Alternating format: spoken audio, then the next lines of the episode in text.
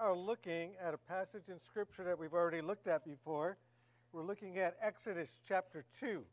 And this time we're going to comb through it again um, with an emphasis on looking at the mother of Moses.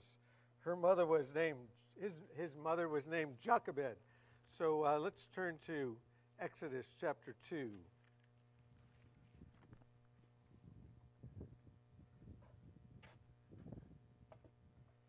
1 through 10.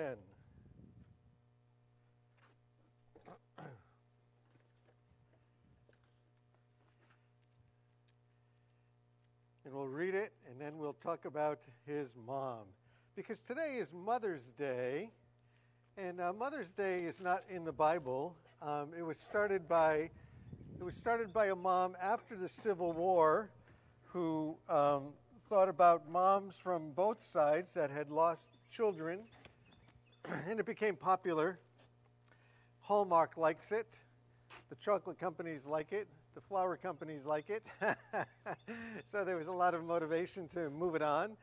But uh, we think that it's worthy to honor moms and women on Mother's Day. And we've been doing that for years. We make an emphasis out of honoring moms, honoring women.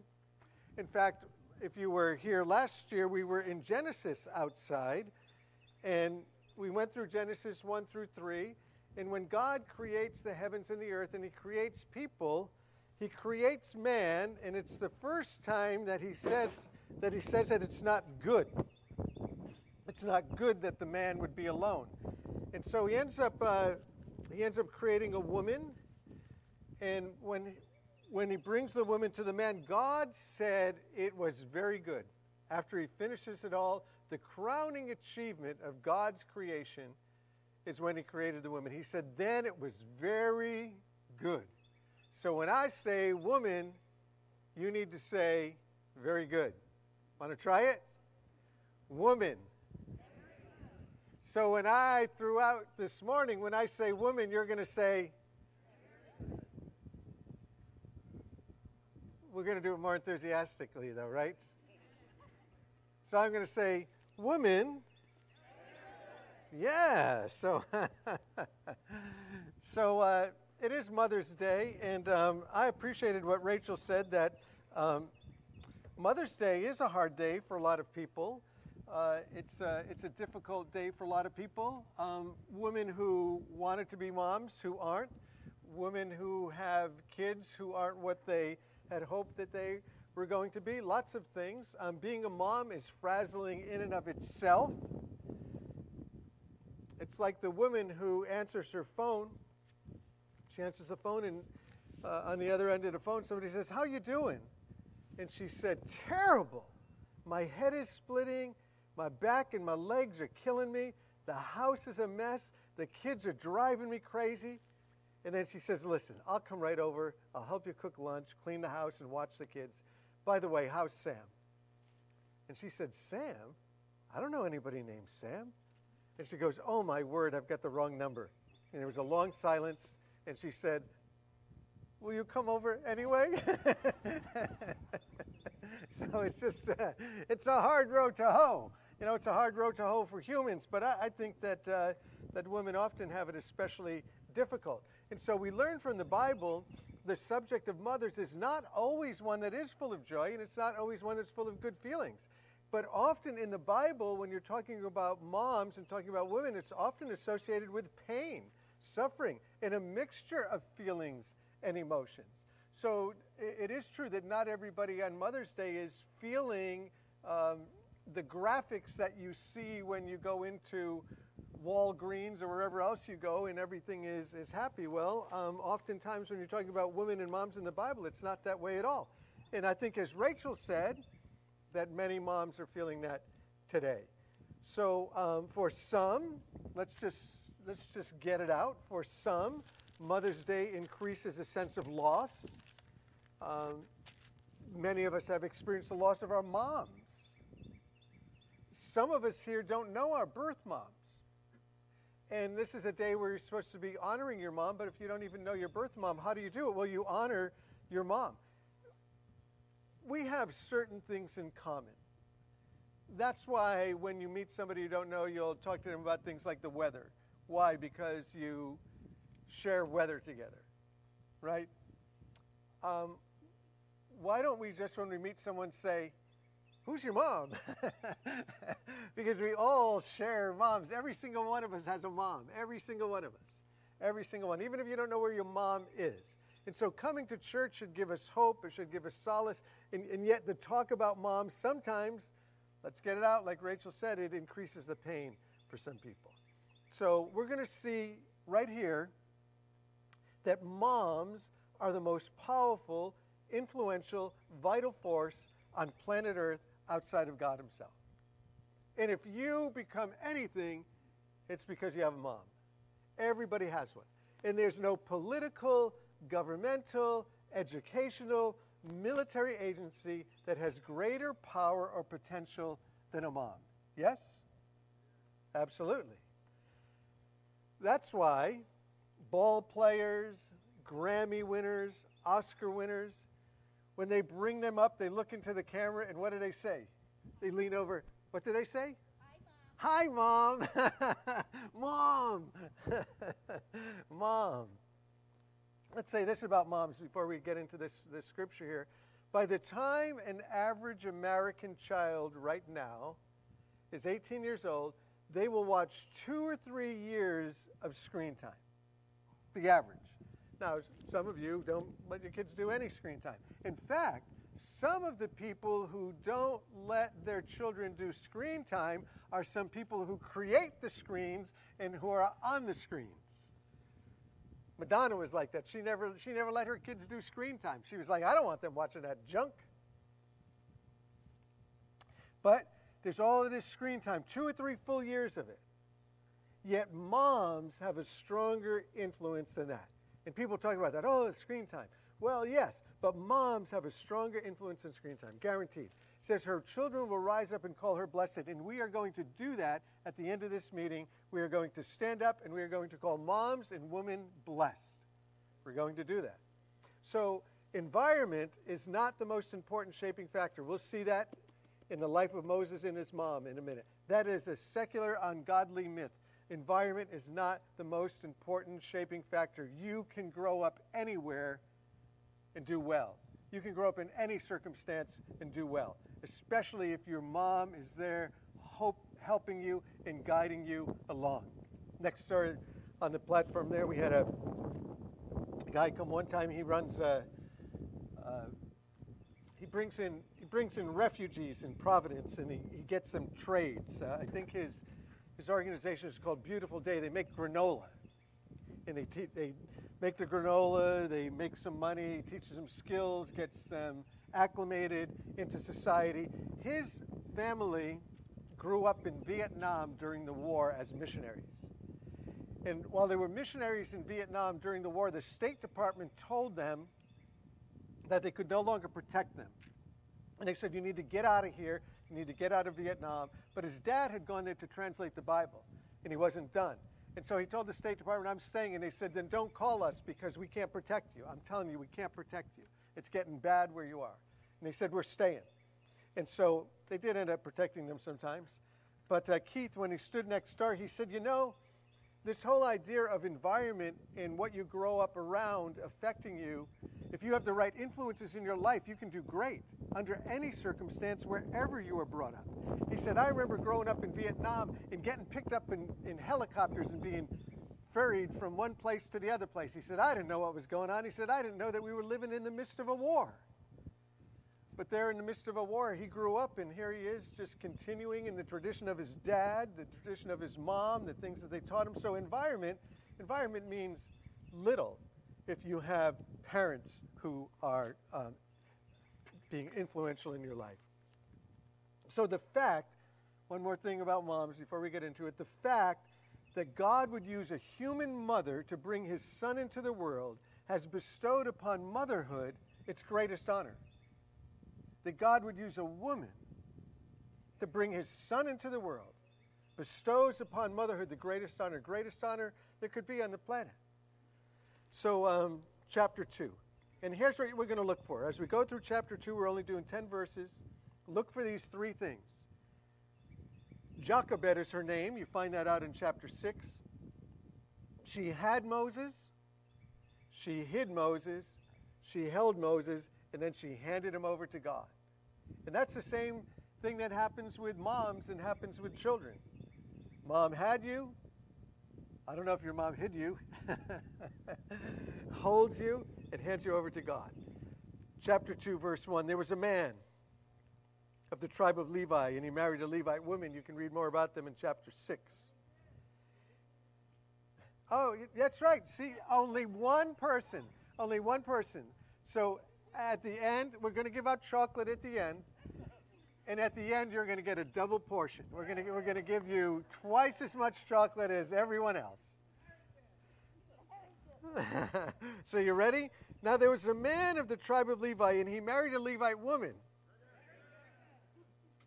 And she became pregnant and gave birth to a son. She saw he was a fine child, and she hid him for three months. But when she could hide him no longer, she got a papyrus basket for him, and she coated it with tar and pitch, the same thing that Noah did with the ark. Made it waterproof on the inside, made it waterproof on the, in, on the outside.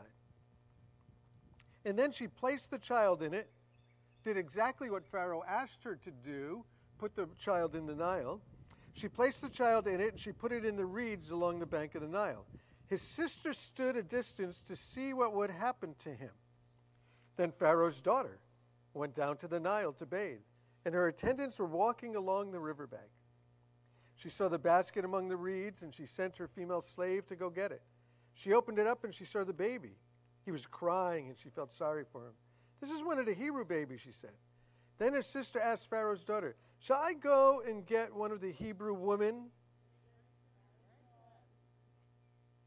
Zip. Shall I go and get one of the Hebrew women to nurse the baby for you? Yes, go, she said. So the girl went and got the baby's mother. Pharaoh's daughter said to her, Take this baby and nurse him for me, and I'll pay you. So the woman took the baby and nursed him. And when the child grew older, she took him to be Pharaoh's daughter, and he became her son. She named him Moses because she said, I drew him out of the water. And so, this is how an act of devotion towards God changes history and frees a people. Her name is Jochebed. You learn that in chapter 6. And uh, she plays a very significant role in his early life and in his lasting influence. In the book of Acts, chapter 7, it tells us some more information that's not given to us in the book of Exodus about Moses. And it says, At the time that Moses was born, he was no ordinary child, and for three months he was cared for in his father's house. But when he was placed outside, Pharaoh's daughter took him in and brought her as his own. Moses was educated in all of the wisdom of the Egyptians, and he was powerful in speech and action. In all of that upbringing, his mom got him early. It says it when he was weaned, Pharaoh's daughter takes him and brings him into the house. Now, we don't know how old that is. In, in the scriptures, Isaac is weaned when he's about five or six years old. So, however old he is, she is putting all of this stuff into him as fast as she can, just sticking it into him. She knows the stories. You see, um, these people, the family of Abraham, they know their family story. They know the story of Abraham having come from Mesopotamia, the Tigris Euphrates Valley, and that God calls them out because there were all kinds of nations, all kinds of nations, there were all kinds of people, but there was no people of God. And so God takes this one man, Abraham, and he says of him that you're going to be the father of the people of God. You're going to be the father of the people of faith. And he tells him your descendants will be like the stars in the sky or like the sand in the sea. And so she knows this story. She knows her family history. She knows her family story. And she knows everything that went on with that story. And I'm sure she's telling Moses about his family, where he came from, and who he is. It's valuable to know who you are, where you've come from, what your story is. It's very valuable. And she, she's telling him about Joseph, I'm sure, because it was Joseph that went down into Egypt and, and Joseph in Egypt takes 25% of the story of Genesis. Now, Moses poses, uh, uh, pens Genesis, he's the one who writes it. So he probably got that from his mom, where she's putting all of that stuff in him. Telling him who he is, telling him who God is, telling him who we are as a people. And Moses gets it. They say it's the Jesuits, but other people say it was maybe Aristotle who said, give, just give me a child for seven years, and then after that, you can have him. Just give me a child for seven years, after that, you can have him.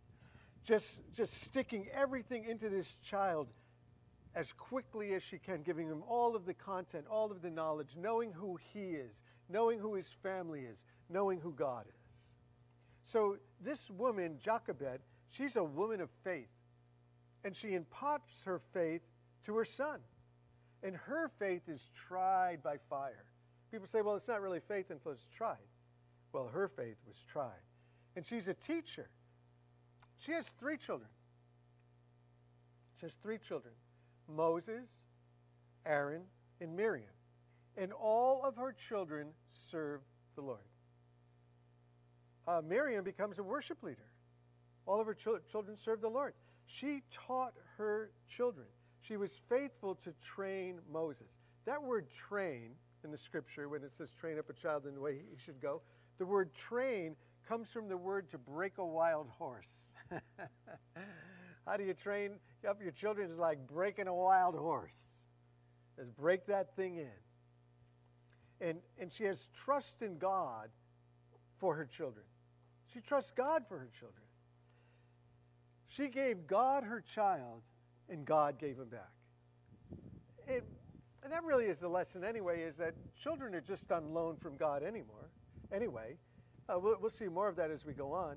But as a mother, as a mother, us mothers here have more opportunity than Jochebed in her child's life. Everything was against this lady. You see, you can't control ultimate adult choices. But you can control the quality and the quantity of input. You can't control the adult choices, but there is a promise, Proverbs 22 6, it says, Train up a child in the way he'll go, and when he's old, he will not depart from it. Now, I know because we, many of us have prayed together saying, You know, my children, I don't know about that Proverbs 22 6 because my kids are just, I don't know what in the world is going on with them. I go, well, how do you read that? And they go, I read it where it says that train up a child in the way he should go, and when he's old, he won't depart from it. But what, where do you want to put the emphasis? I put the emphasis on old. That's where the promise is. and, if, and if he's going in the way before he's old, then great. What a, what a great benefit you got. But when he's old, just keep praying for them. We're going to close it with this concept here is that your child can run away from your presence. I ran away from my parents' presence when I was 15 years old. Didn't come back. Didn't come back. Left when I was 15. So you can, you can run away from your, your parents' presence, but you can't get away from their prayers. you cannot, their prayers will follow you anywhere. You cannot get away from their prayers. In fact, before I came to Christ, there was a, a girl who was praying for me. I think it was every Tuesday night. She would pray for me.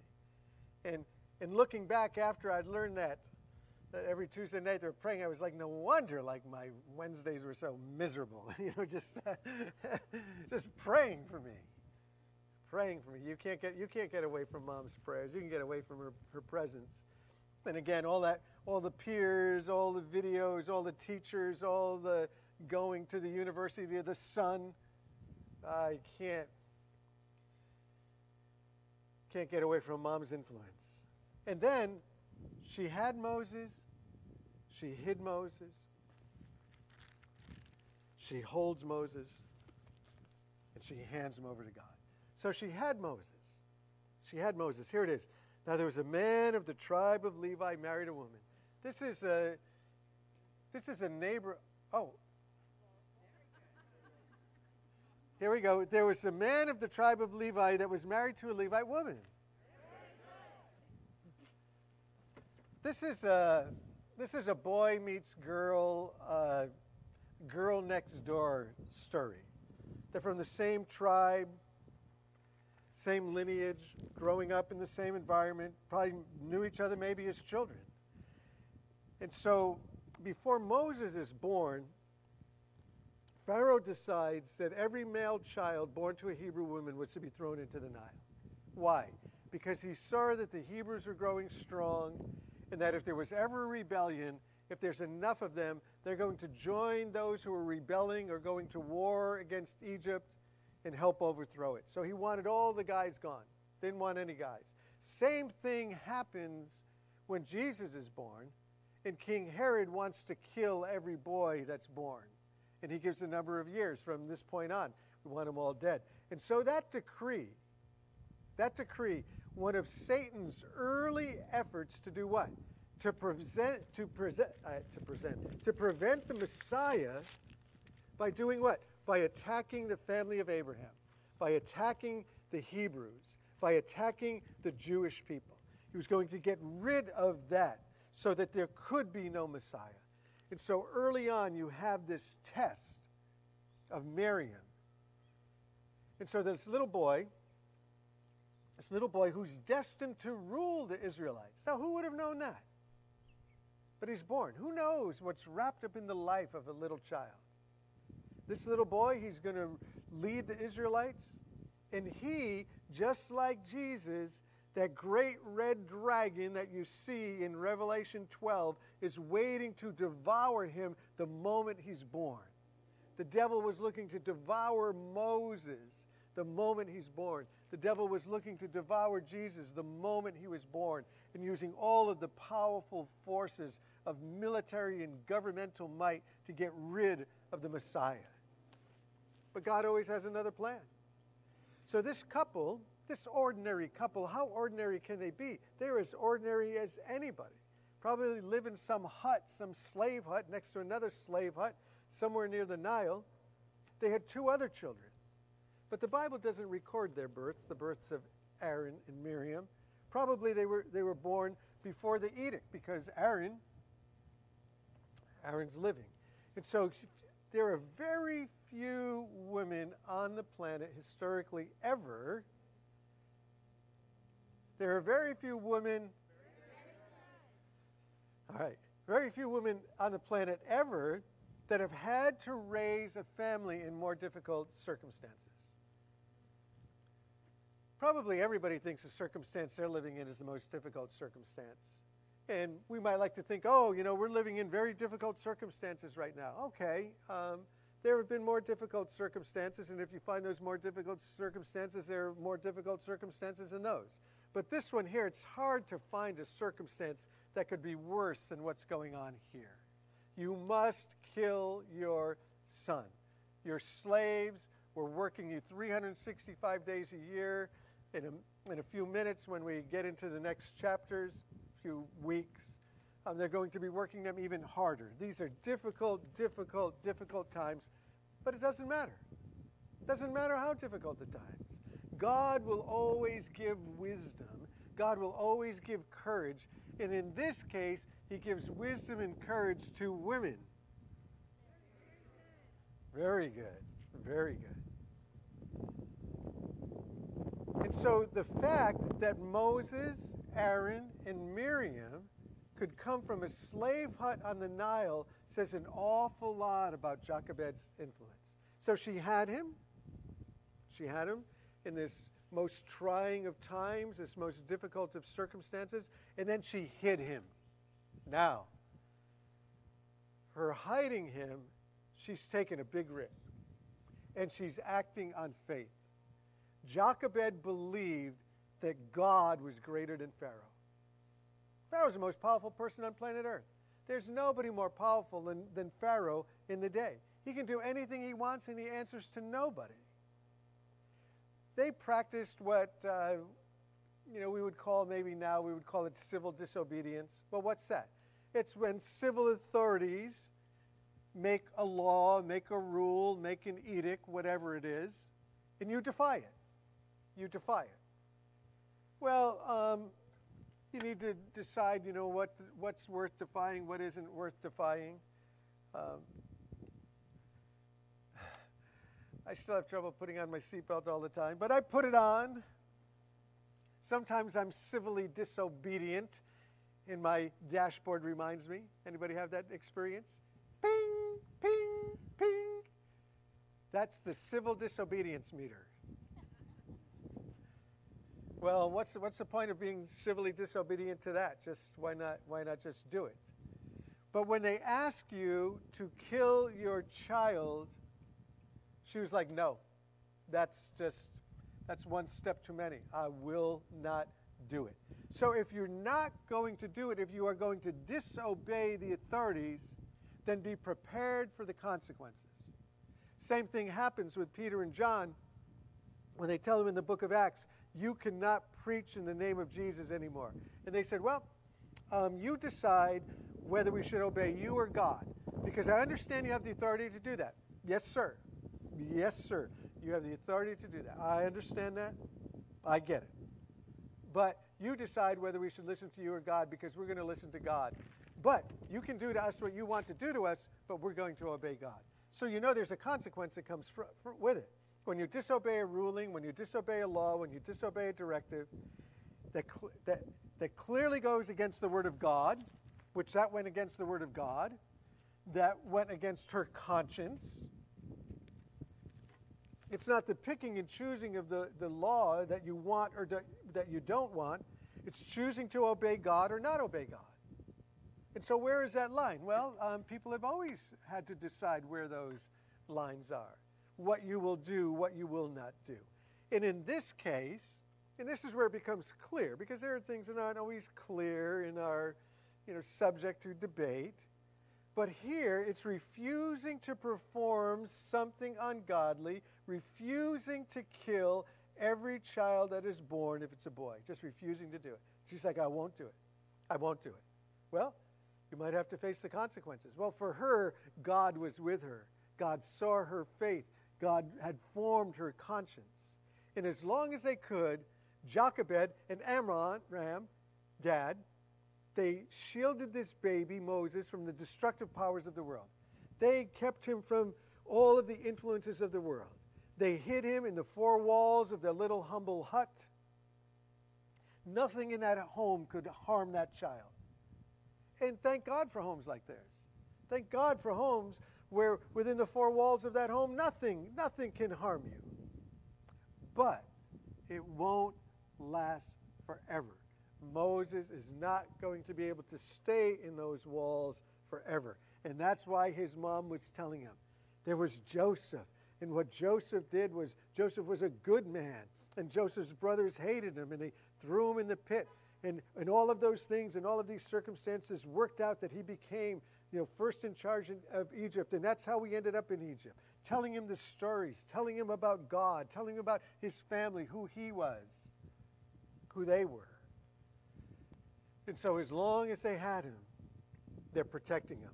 But sooner or later, sooner or later, Moses has to go out. And when Moses goes out, he's going to go to the University of the Sun the most ungodly university that has ever been formed. And he's going to learn everything that they teach. And that great red dragon that tried to kill Moses, that great red dragon that tried to kill Jesus, hates your children and wants to destroy them.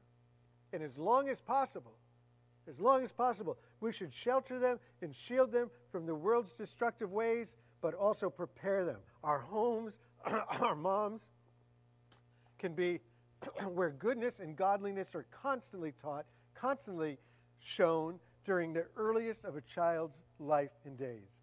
Like the Jesuits said Give me a child for seven years, after that, you can have him. We'll just put it in him, put it in him, put it in him, put it in him, put it in him. Or maybe it was Aristotle. People argue about who came up with that. But what she does is she takes him and she puts him in an ark. That's kind of interesting. There's a few arks in the Bible. And Noah had an ark, and he pitched it on the inside and out, waterproofed it, just like she did with the little ark, put him in there. And God always honors faith. You go into the ark. Jesus later becomes known as the ark of our safety. We go into Jesus. He's pitched on the outside, he's pitched on the inside. You go in there, and it can't hurt you. Nothing can hurt you. You're saved. Sozo. You go into Jesus, and you're saved. It's a shelter from the storm but the boat is bouncing around in the storm. But you're in the ark. You're safe. You're safe. She takes him in this little ark, and he's safe in that little ark, the place of safety. and then she held him. So she had him, she hid him, and then she holds him. Of all of the coincidences, there's no coincidences, they're God instances. Um, we used to call them divine appointments. Of all of the coincidences that could have changed the fortunes of this weary world, among the greatest are the events surrounding this baby. Unbelievable. Unbelievable what's going on. Jochebed had not left her baby in the ark alone. Her sister Miriam was watching over her. Likewise, likewise, when we finally commit, we, we, we have, we hide, we hold, and then we hand over. When we commit our children to Christ, God expects us to take all of the prudent measures to shield them. He doesn't bless carelessness, He doesn't bless lack of common sense, but He makes up for it. He makes up for it. It's quite possible, it's quite possible that, that these ladies, these women, it's quite possible that the ladies in this house actually came up with the plan, came up with the plot where they knew what was going on and they knew that Pharaoh's daughter would go down there and take a bath. And they knew that her heart would be touched if she found that little baby. Do you think maybe Moses' mom and his sister Miriam that they think maybe they planned it out? Think maybe they, they set it up so that she would find that baby, push it right towards where she's going to be? Let her find that little baby, feel sorry for that baby? These women are amazing to me. I think you're getting three doses of chocolates.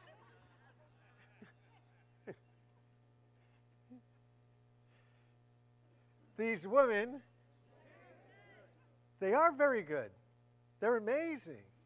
So you can't put it past them to actually come up with a plan for Moses and come up with a plan where, like, maybe we can get him back. If we do this, maybe we can get him back in the house.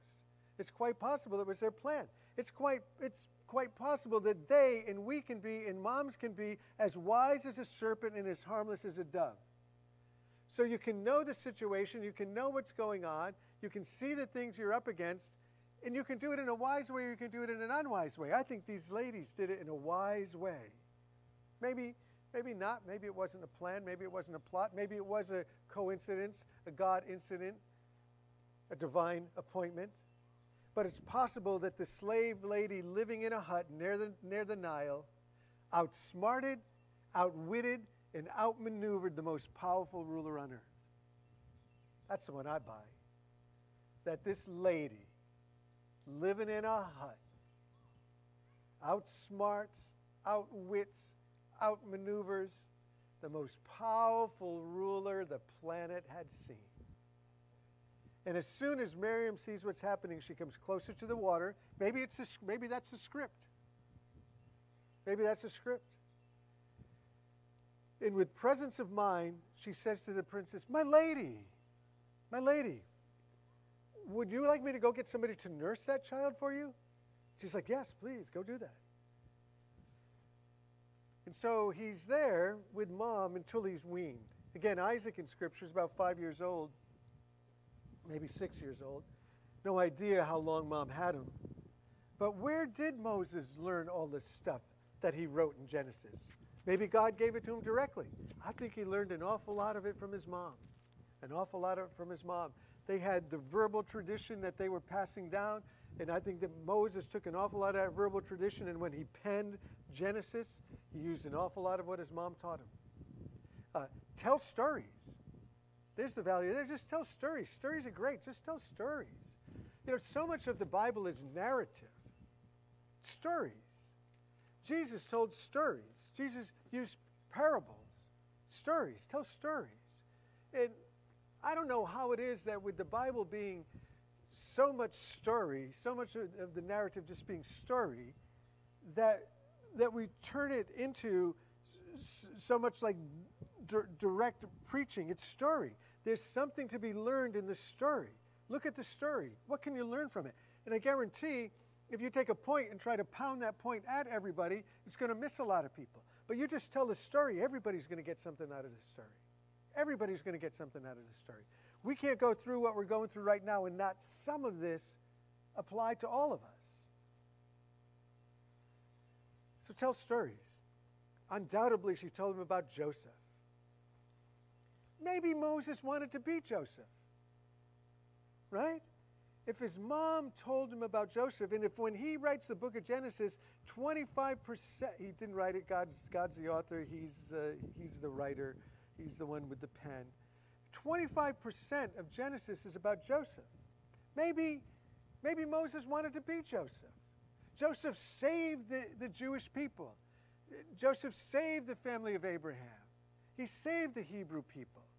And then Moses, it said that he wanted to save the Hebrew people. The stories, just tell them the stories.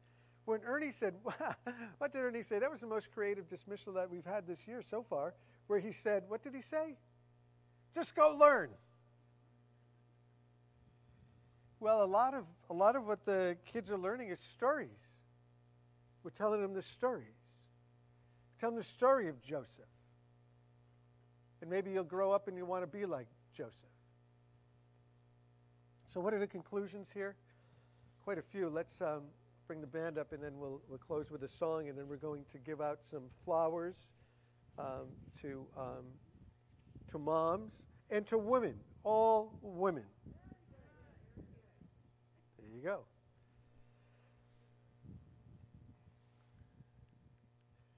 All right, so uh, somebody can run and tell those kids they're supposed to be coming out right now. So here's some conclusions. One of them is that Moses never forgets that he's a Hebrew. He never forgets that. You see, the universities of Egypt, the temptations of the palace, the lure of position and power and wealth, they can't have Moses. Can't have him. So, whatever we're up against, it doesn't matter. The, the, what, what people are being taught, people are, oh, you hear what people, it doesn't matter. It doesn't matter. Oh, you see how long kids are? It doesn't matter. Moms are still the most powerful force on planet Earth. Women. All right. I want to read you this. This was uh, from Tony Campolo's wife. And she was a, she was a stay at home mom, and he was a college professor. And she said when she would go to all of the gatherings, the evening gatherings where all of the muckety mucks and smarties and you know everybody else were all together, she said they always used to make me feel small because they would say, you know, what do you do? And she said, I just started feeling like, you know, I'm a stay-at-home mom you know, and here to, here's everybody I'm hobnobbing with. They're all successful. So here's what she said. I wrote it down. She said, I, I finally came up with something to say to all of those people when they asked me what I was doing. And she said, I am socializing two Homo sapiens in the dominant values of the Judeo Christian tradition in order that they might be instruments of the transformation of the social order into the pedagogically prescribed utopia. What's she saying? I'm trying to raise a couple of good kids. I'm trying to raise a couple of good kids. And so, um, so what did we say? We said that your children, your children may be able to remove themselves from your presence. They may be able to remove themselves from your influence, but they can't remove themselves from your prayers. Can't do it. Can't do it. And so um, I, I am grateful for my mom, um, Rachel. She, Rachel said, I have the microphone so I can say I'm grateful for my mom. so I'm grateful for my mom. So let's stand and we're going to sing, and then we're going to, uh, we're going to honor every, every woman. We're going to honor every woman who's here. And so here's what I need. See that? You get extra chocolate too. So whoever did it, here's what I need. So the children are coming down, and children are going to come and bring stuff to their moms, you know, as a token of their love and of their appreciation of um, just to physically, publicly acknowledge mom in women. But um, everybody here isn't a mom. All the women, all the women are not moms. Um, but we're going to honor you too. We're going to honor you too. But so what I need for that is I need five or six. I need five or six masked men because we're going to ask you if you would deliver some flowers and some chocolate to women, and there's a good chance because there's a good chance that some of these ladies don't want you breathing on them. So, so if you're a masked man, could you come up here and uh, let's sing and wait for the men to get up here and wait for the children to get up here. And then we will honor, honor, honor, because that's what the Bible tells us